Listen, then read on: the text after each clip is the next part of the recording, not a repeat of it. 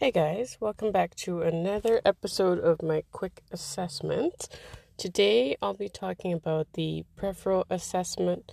So, when you're walking into, if you're in clinicals, if you're in nursing school, or if you're already a nurse, when you're walking into your patient's room, what I like to do when I first come in, you got to look at the patient as a whole because when you're studying, these subjects in school or just studying them after you've already graduated, you're looking at the patient in systems.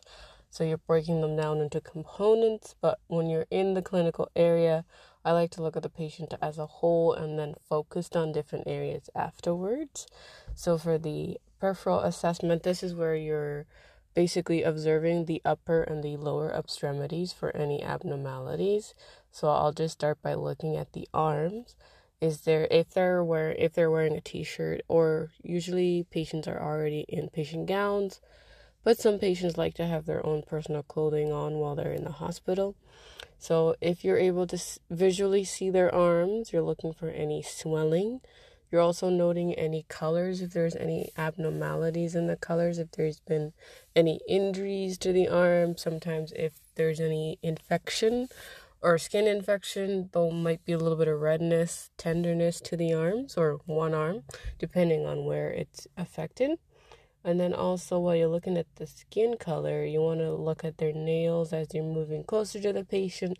You're talking to them by this point, you're introducing yourself, you've told them your intentions. Usually in the morning, you're like, hey, my name is so and so, and I'm coming in to do a quick assessment if that's all right typically patients are okay with that because they're in the hospital so they know they're going to be constantly evaluated.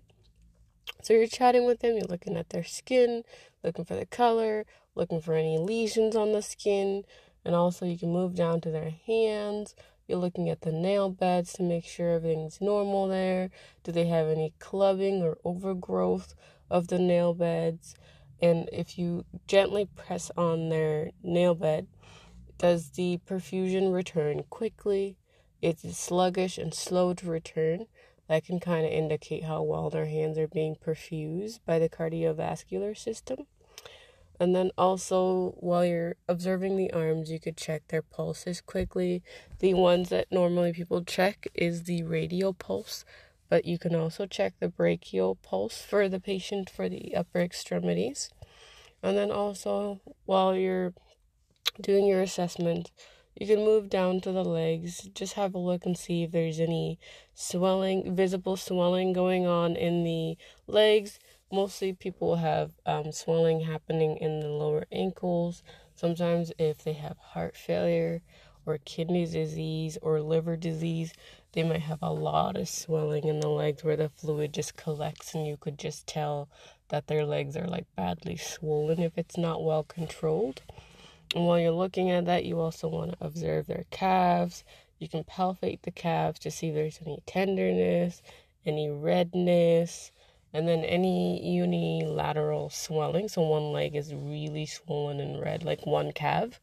You really want to make sure that it's not a DVT, a deep vein thrombosis, because if it is, there is a chance that that clot might leave the location of the legs and travel all the way up to the heart and then to the lungs or to the brain, and that likely will cause an obstruction in those areas and it will cause further issues.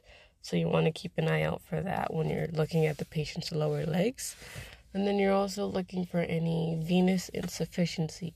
Are the, are the veins able to bring up the fluids in the legs back up to the heart for it to recirculate, or is it all just pooling down there? And then also if they do have swelling down there is it um could it be the lymph nodes down there that are like obstructed? They're unable to return the extra fluid in the tissues back up to the cardiovascular system. And then you can also look down in the legs or the upper arms for any pigmentations. You can also look for rashes any scars any skin infections down there particularly in the legs, you want to make sure if somebody's diabetic, they don't have any ulcers that are um, unnoticed because sometimes uh, diabetics they have reduced sensation. So they can't tell if they have wounds on their heels or the bottom of, of their foot. So you're just inspecting for that to make sure that if there is a wound down there, it's being taken care of, wound care is involved, so that they can try to help the wound heal as much as possible if there are wounds in the legs or on the feet. And then also in the lower body, you can usually the pulses that I check the most are the pedal pulses, uh, just to see how the perfusion is down there. Is it weak? Is it moderate? Or is it like a strong pulse on both of the feet, top of the feet? And then there's also the tibial pulse. You can check the popliteal pulse. That's usually behind the knees. And then also you can go a little bit higher into the femoral pulse. Those areas typically people don't check for them unless there is like a very large perfusion issues. Then you can dive deep into those areas and assess further. And then also for edema, if they do have edemas anywhere on the body, if you want to scale it. So typically, stage one edema when you're charting on your, if you have electronic charting, it will have like one, two, three, or pitting or non pitting edema.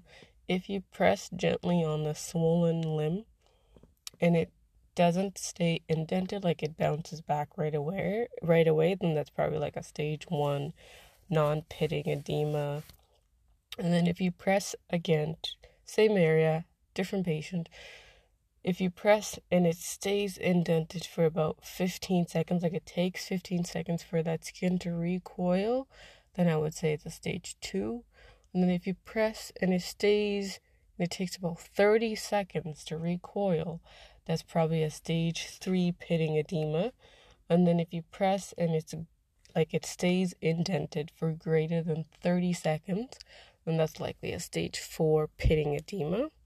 And that's just a quick assessment that I do when I go in to see my patients just to assess their systems and how well the body is able to regulate everything. And then that can also give you an idea of any chronic diseases that the patient has going on and how that's affecting the other systems of the body. All right. Well, thank you for tuning in. Hopefully, I'll be able to get out another episode soon. I seem to be very sparse in putting out my episodes, but I'll do my best. I have been picking up a lot of overtime at work, so usually when I get home, I'm like, just want to relax and watch Netflix and just zone out and I don't want to focus. But I'll do my best to get the next episode out, hopefully next week. I'm probably thinking of some new topics to talk about besides the quick assessments.